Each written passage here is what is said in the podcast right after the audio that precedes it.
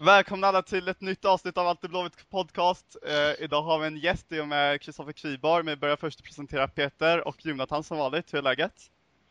Jo då, det är bara bra. Eh, tack, det var fint här. Eh, vad har ni gjort under eh, helgen?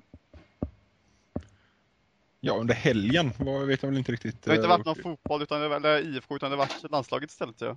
Ja, precis. Man har ju kollat på, eh, på världens sämsta match mot Färöarna och sen har man ju fått eh, en smärre hjärtattack mot Tyskland. Det är väl ungefär veckan. Men det är inte jävligt gött att la- ladda krafterna i och med Tysklandsmatchen nu till, till AIK. Det var en perfekt förladdning. Ja, absolut.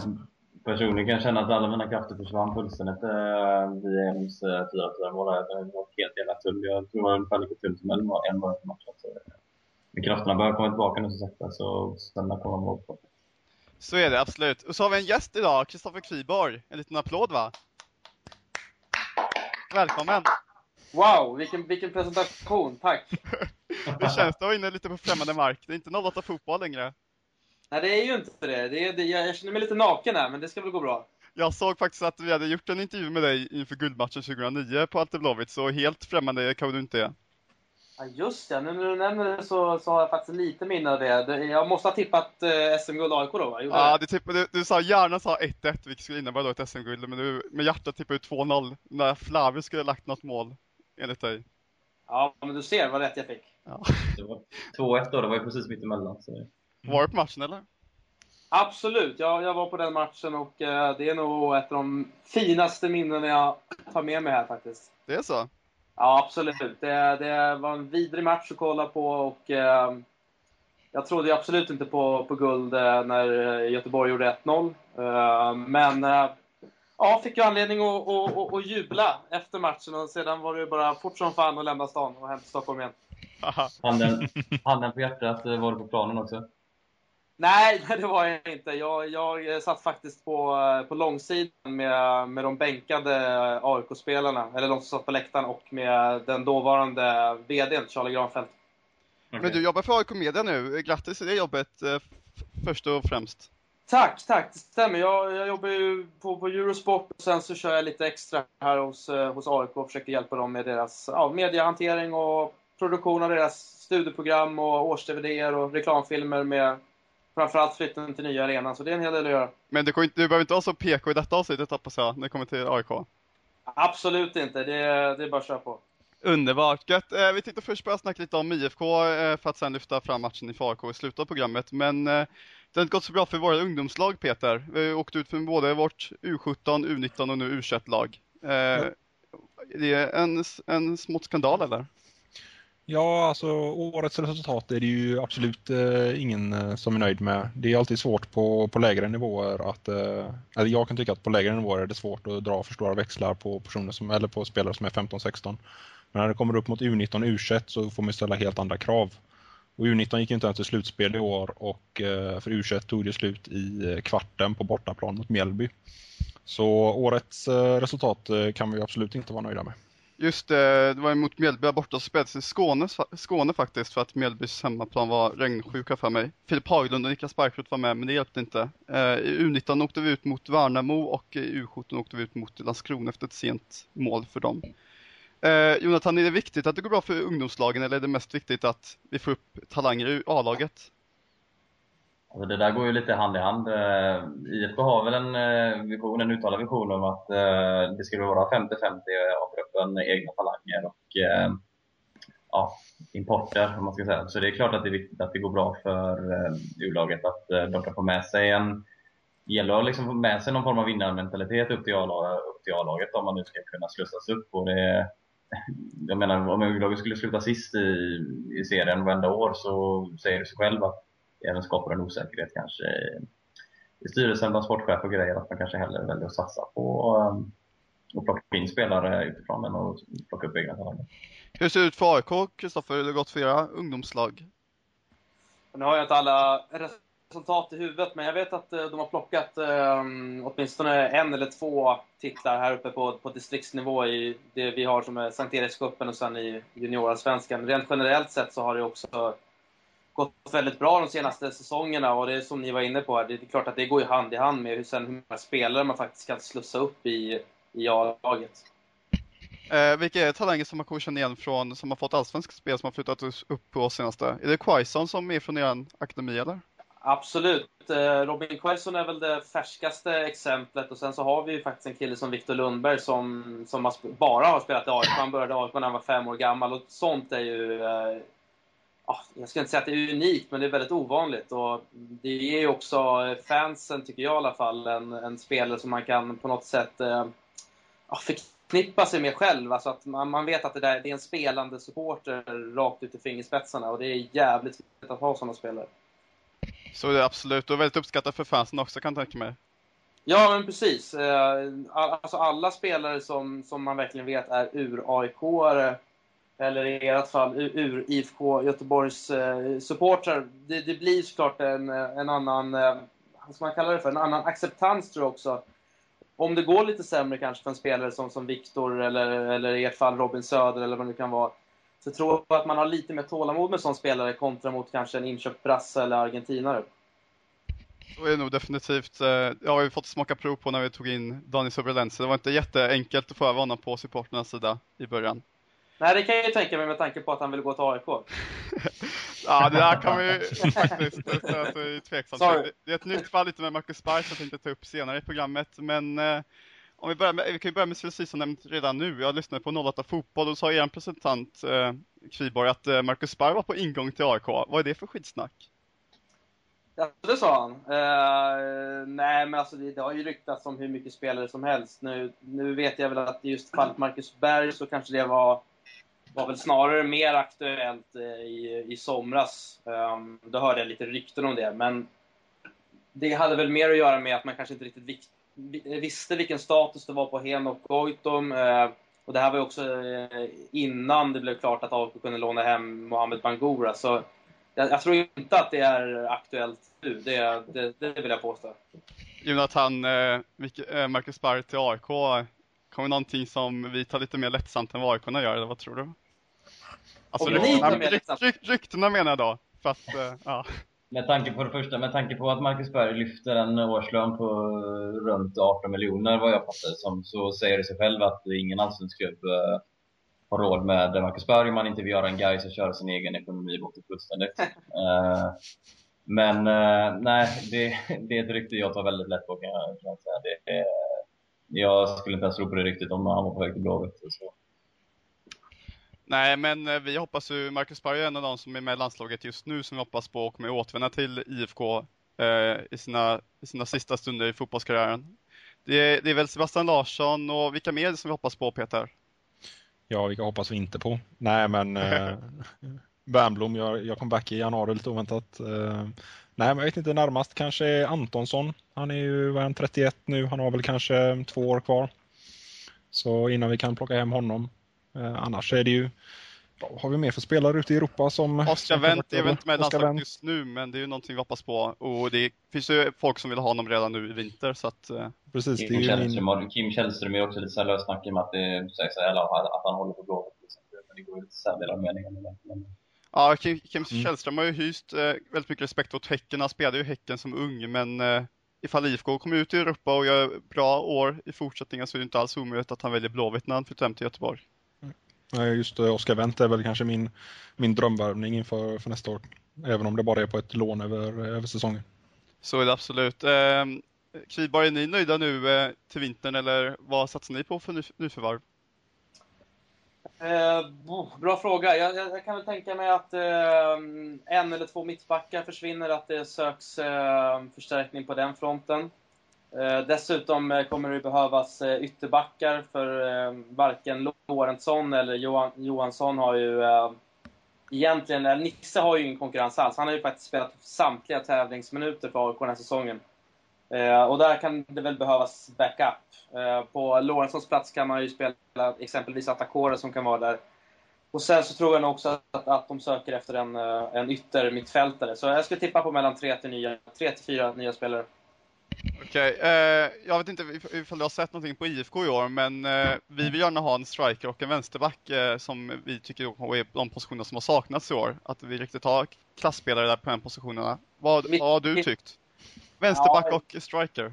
Mm, nej, men jag, jag, kollar på, jag kollar på väldigt, väldigt mycket fotboll. Jag har kollat uh, rätt mycket på Göteborgs matcher. Och jag kan väl tycka att uh, norrmannen där, Kjetil Wähler, har väl kanske inte varit så fullt så bra som jag trodde han skulle vara. Sen i mittback skulle jag väl kunna värva in till Göteborg. Och som du säger själv, en ytterback, Dyrestam, är väl skadad mest hela tiden.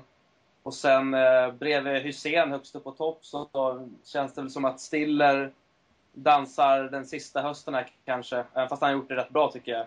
Robin Söder eh, är ju alldeles för skadebenägen. Eh, och det känns som att det behövs ett komplement till, till Hussein. Så är det ju absolut. Vi, är ju ganska, vi har ganska olika åsikter i och med Hussein nästa säsong. Vissa vill flytta upp honom som striker och vissa vill behålla honom som vänstermittfältare. Du som opartisk eller du som AIK, vad, vad ser du i den frågan? Alltså Hussein, eh, jag kan tycka att eh, om man kan spela in Hussein med, med samma anfallare, i alla fall nästan varje match, då tror jag att han blir säkrare. Nu känns det som att han hela tiden får, får nya anfallskamrater och att, eh, att han då faller lite i glömska där uppe. Sen är han väldigt, väldigt beroende, tycker jag, på alltså, dagsform. Han är lite som, som Martin Mutumba, AIK. Inleder han matchen bra så, så vet man att han kommer vara bäst på plan. Men bränner han första målchansen, då sätter sig det i psyket. Och det är väl lite det Hyséns problem har varit. Han har ju skapat målchanserna, men han har gjort alldeles för lite mål sett till de chanserna han faktiskt har skapat. Så är det absolut. Jonathan, eh, håller du med Kristoffer? Ja, eh, det gör jag. jag. Det här med Hussein, alltså hans målvakt, jag har faktiskt nästan blivit lite förvånad själv över att Hussein så öppet har gått ut nästan på något sätt och visat vilket klent psyke Mm, han har när det kommit över med mål, att det låser för honom. Eller hela Blåvitt egentligen, som när det var någon match, eh, vad var det, när vi hade någon superchans efter en minut och eh, senare gick ut i halvtidspausen och liksom, åh nej, sa mm, Nu tänker man så här att ska det bli en sån här match till?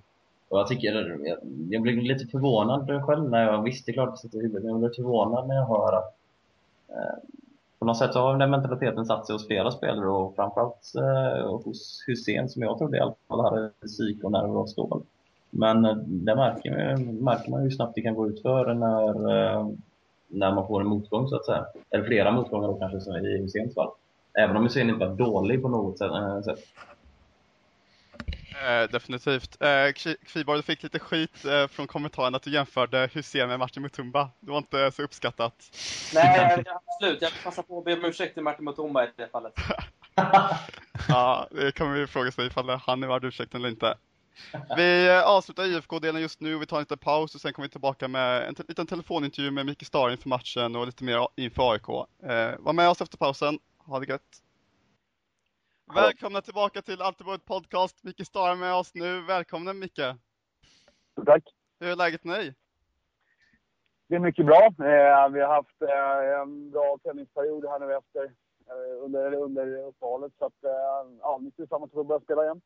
Norden Garsek är avstängd inför AIK-matchen nu på söndag. Hur ser truppen ut annars?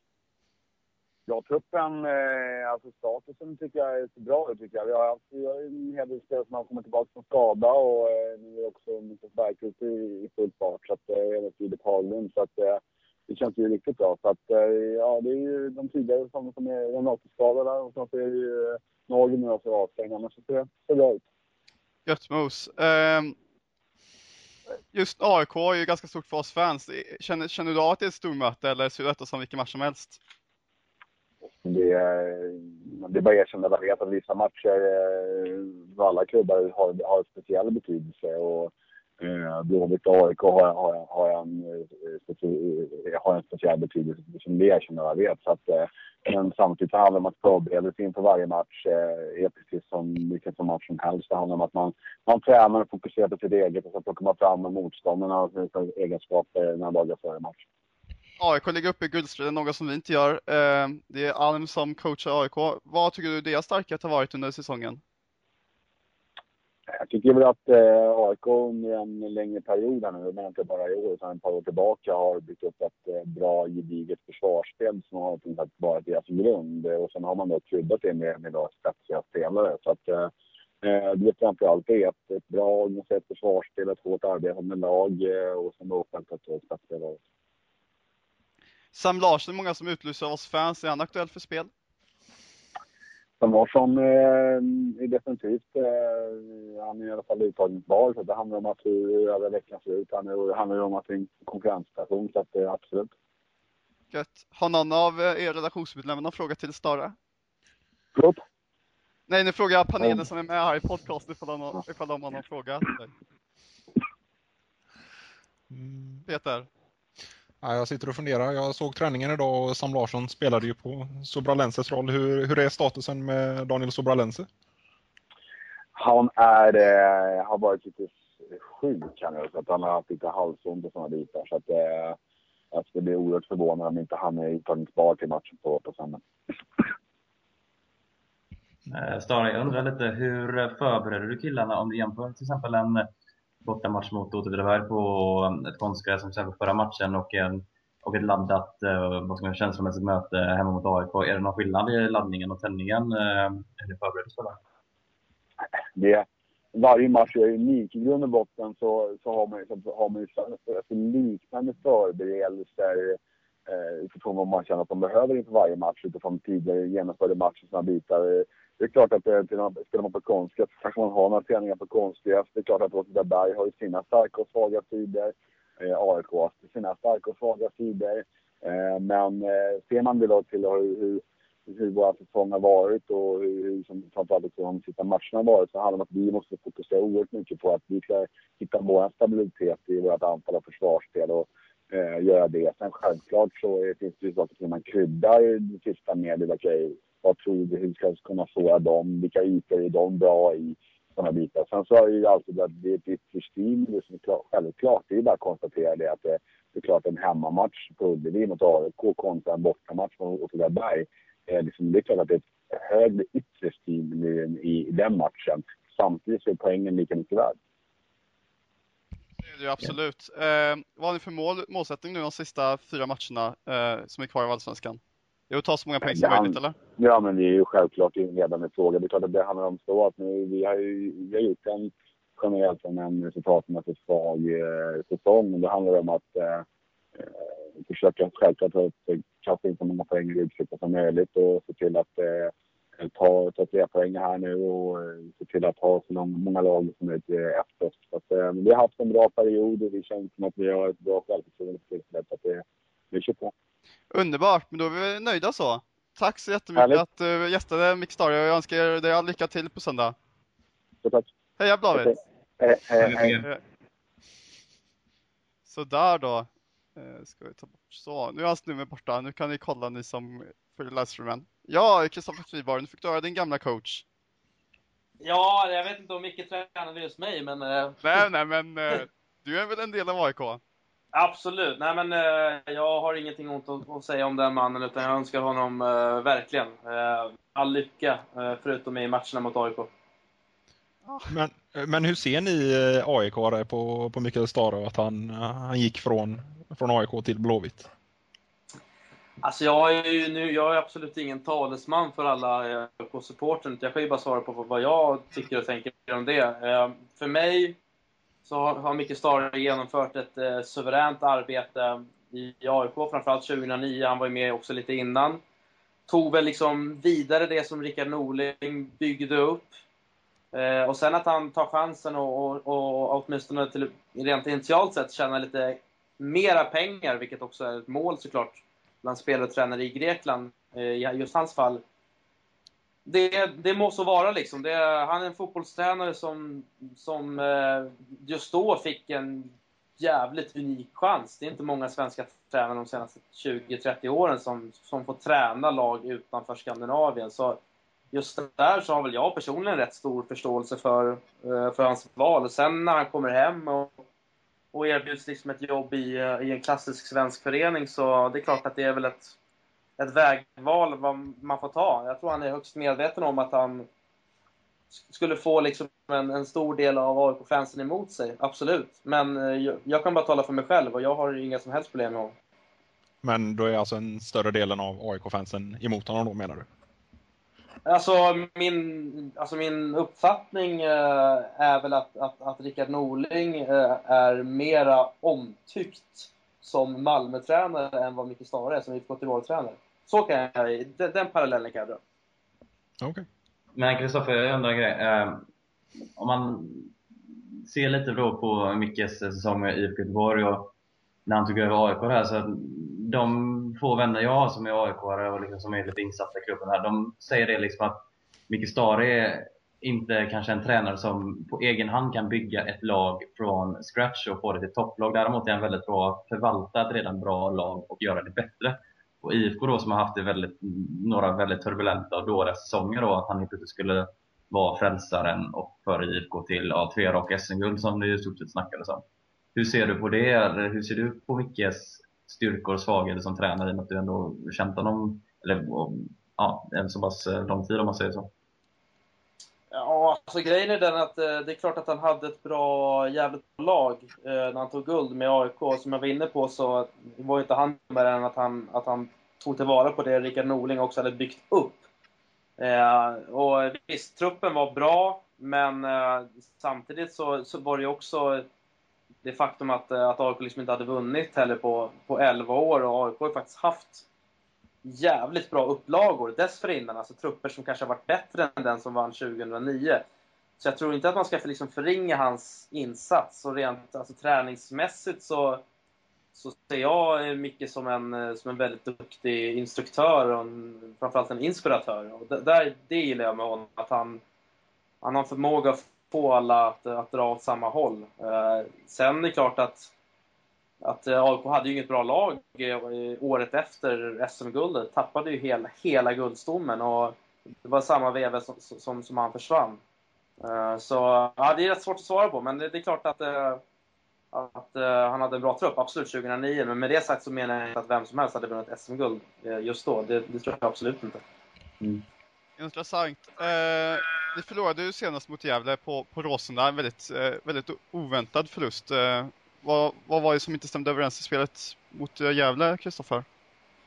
Ingenting. Det var en fruktansvärt eh, dålig match. En av de sämsta matcherna jag sett eh, på ett par säsonger. Och den kom jävligt olägligt. Eh, den kom också ett skede av tufft, match, tufft matchande, precis som när AIK föll hemma mot Kalmar efter eh, kvalmatcherna mot Lech Poznan i Polen. Så så var det väl rätt uppenbart liksom att det var lite sega ben och sega huvuden eh, mest överallt. Och, eh, och gör man inte mål på Gävle tidigt då är de fruktansvärt jobbiga att möta. De, de spelar ju otroligt osexig fotboll, men de, de ska ju ha heder för det. Liksom. De är Gävle och de gör det Gävle bäst på och det är tråkigt ut motståndarna. Så, eh, klantigt av, av AIK. Liksom. Det borde, det, jag tycker att det borde kunna funnits en, en större tändning eh, i den matchen, för den var så pass viktig och oförsvarbart att slöa bort den.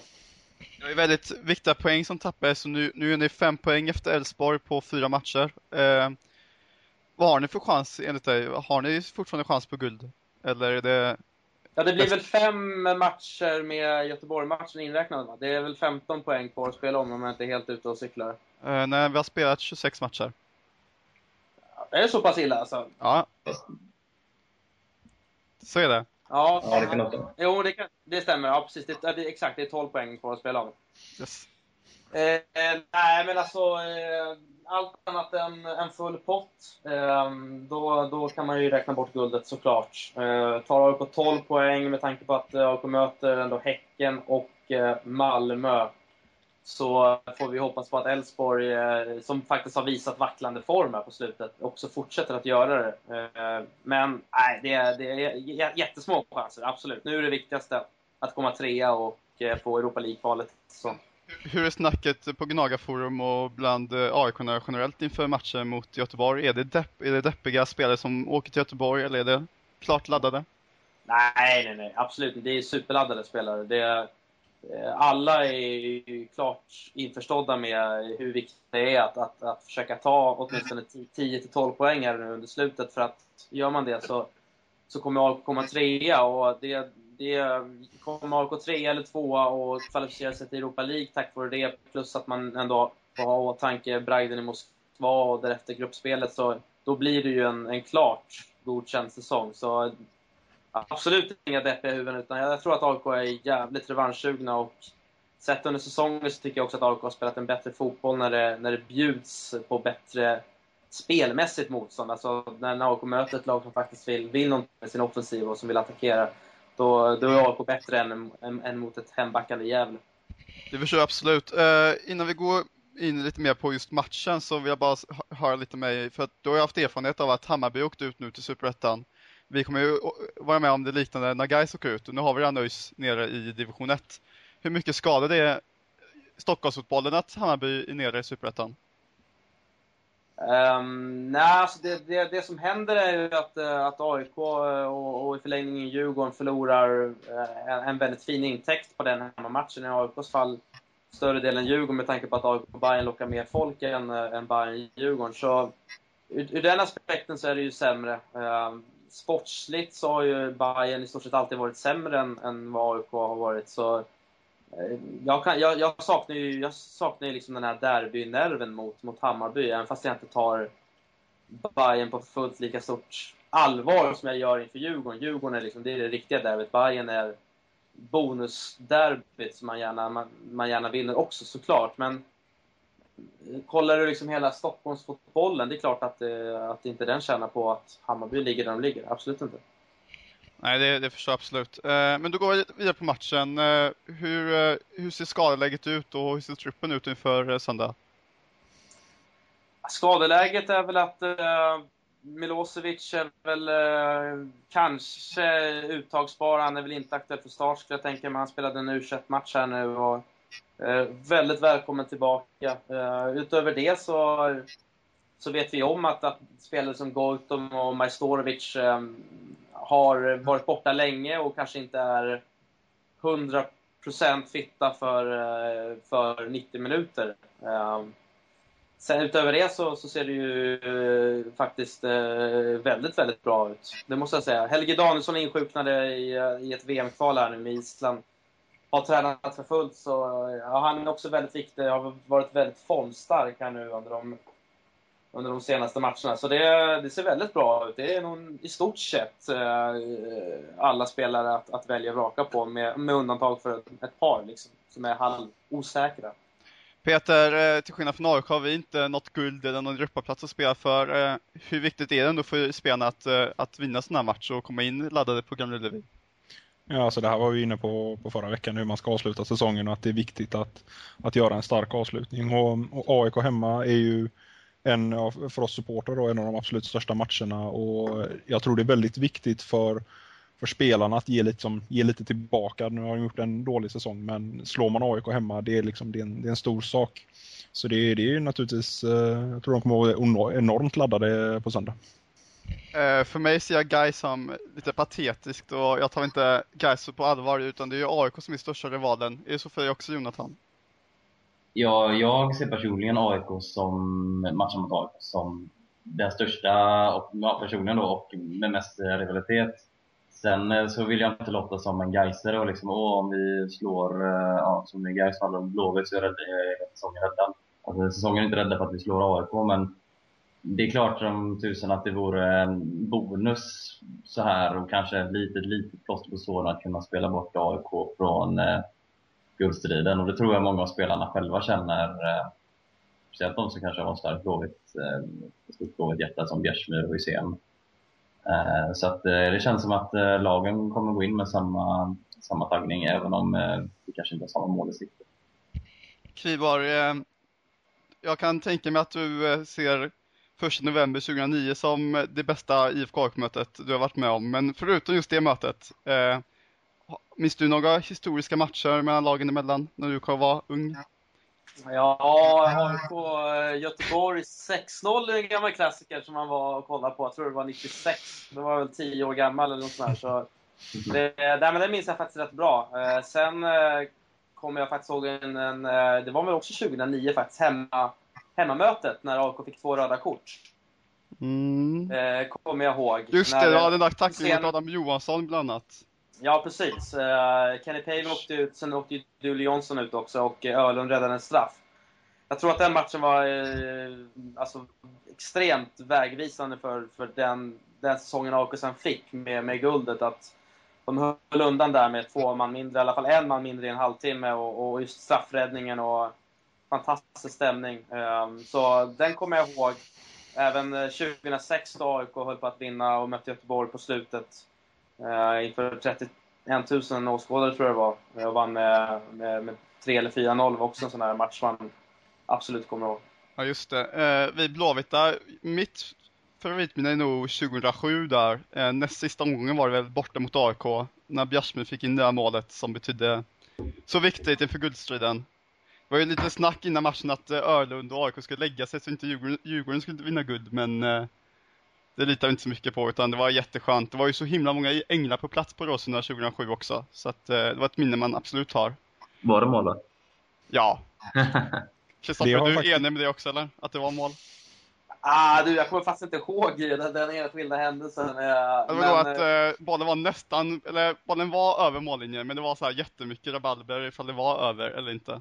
Alltså, om den var nästan över, då var den inte över kan jag säga direkt. Nej men det var lite på gränsfall. Men, Men det om, det skedde, om det skedde på bekostnad av Djurgården så är jag beredd att säga att ja, den var inne.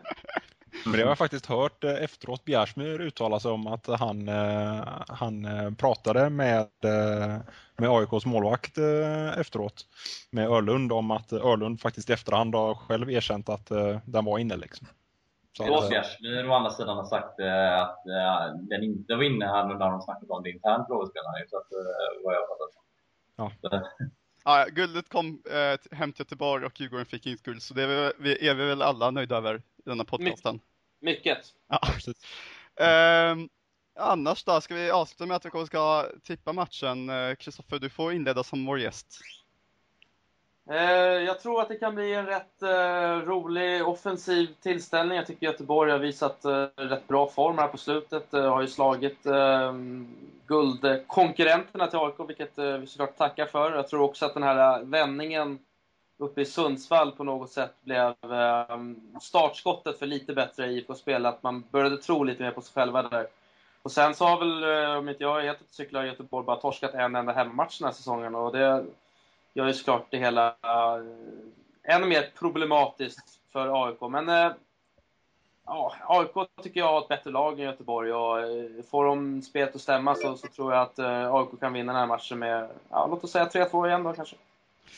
Ja, målrik match enligt dig Jonathan. Är du med på samma spår som Kristoffer?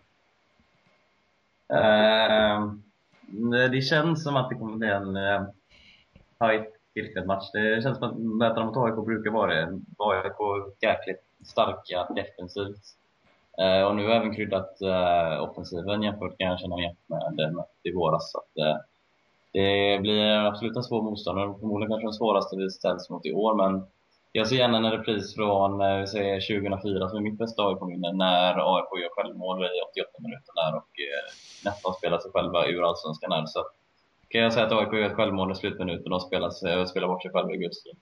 Underbart hade- det inte varit roligare om IFK Göteborg gjorde mål? Fast det är denna skadeglädje som är så rolig. Det är skadeglädjen där. Ett inlägg och så råkar någon snubbla in bollen där och där. Ja, sånt här, sånt här minussurr får man när man ligger sjua i Allsvenskan. Vi måste få glädjas åt någonting här. Absolut. Så, så är det ju faktiskt. Eh, Peter? Ja, alltså jag är inne på, på samma spår som eh, Kristoffer. Både som man säger AIK gillar att spela mot spelande lag och Blåvitt har vi absolut sett i år presterar en väldigt mycket bättre fotboll när man möter ett lag som eh, vill anfalla. Och AIK måste ju gå för tre poäng. Eh, ett poäng gör ju att de, de är helt ute i guldstriden. Så jag tror på en väldigt fartfylld och öppen match men Blåvitts stärkta försvar håller ganska tätt så 2-1 säger jag. Gött! Jag tippar själv på tyvärr 0-0. Jag tror att det blir ganska tråkig tillförställning. Men det kommer bli en jäk- jäkligt bra läktarkamp och jag råder alla att boka sina biljetter redan idag. Eh, Precis. så, Just det, vill jag fråga Kviborg. Är det, vet man hur många det är som kommer komma ner på ett ungefär? Hur många det pratas om? Ehm, ja, det... Mellan tummen och pekfingret, det är klart nu är det här eh, en, en väldigt viktig match. Det är dessutom mot IFK Göteborg, det är dessutom på en söndag. Eh, så ja, det skulle förvåna mig om det om det liksom är under tusen pers. Det, det, det skulle förvåna mig. gött! Eh, men då tackar vi så jättemycket för Kristoffer Kviborg och alla ni som lyssnade. Filip Semlet heter jag och eh, vi syns igen nästa torsdag. Ha det gött!